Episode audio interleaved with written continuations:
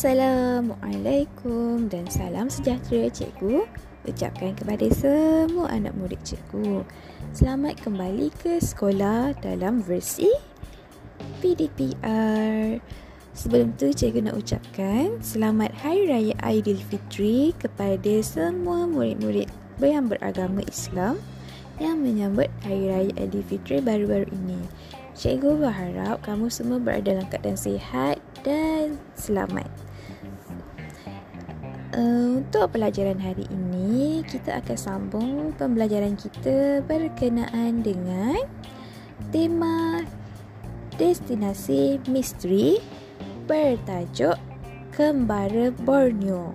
Oleh itu, cikgu memerlukan kamu untuk buka buku teks pada halaman 190 dan 191 dan teliti teks yang terdapat dalam halaman tersebut.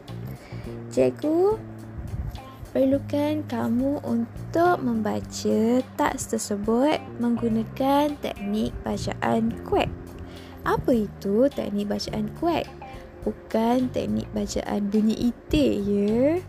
Tapi teknik bacaan kuek merupakan satu teknik bacaan khusus untuk membantu pembaca kekal fokus dalam pembacaannya terutama dalam meneliti teks yang sukar. Siapa itu pembaca? Kamulah.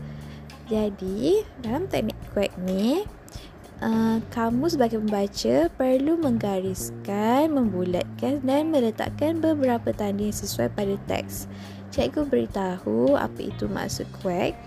Quack uh, terdiri daripada huruf Q iaitu question mark ataupun dalam bahasa Melayu tanda soal. Tanda soal diletakkan pada perkataan, rangkai kata dan idea yang kabur dan tidak difahami. Seterusnya, U. U mewakili underline atau garis.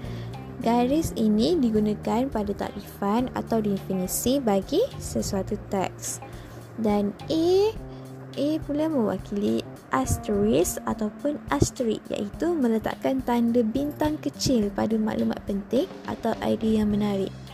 Bintang kecil ni kalau kamu tak tahu tanda dia, uh, kamu cikgu yakin kamu selalu guna sewaktu untuk men menyemak baki telefon baki kredit telefon kamu sebab kalau kita nak check kredit kita mesti akan guna bintang contoh-contoh bintang 124 dan letak pagar pada hujungnya betul jadi kalau asterisk ni dan letak tanda bintang tu saja pada maklumat penting atau idea yang menarik yang terdapat dalam teks.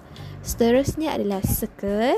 Circle ataupun bulatkan kamu perlu bulatkan fakta dan definisi yang panjang dan terakhir K. K iaitu keyword ataupun kata kunci.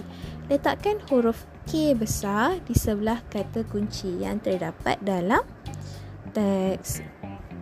Cikgu bagi masa kepada kamu selama satu jam dan lebih kurang satu jam untuk kamu membaca teks tersebut fahamkan isi dia cuba cari isi penting ataupun cuba cari keistimewaan destinasi yang terdapat di Sabah. Contohnya dalam sesuatu destinasi itu apa yang ada terdapat ataupun apa keistimewaan budaya yang terdapat di tempat tersebut yang dinyatakan dalam teks Kembara Borneo. Dan sebelum kelas kita bermula pada pukul 9 nanti, cikgu memerlukan kamu untuk merekod satu audio yang mengandungi satu sinopsis ringkas berkenaan petikan teks kembali Borneo dan hantar melalui kumpulan WhatsApp. Boleh? Sekiranya ada apa-apa masalah, sila Uh, kemukakan kepada cikgu melalui kumpulan WhatsApp tersebut. Okey. Selamat mencuba. Bye.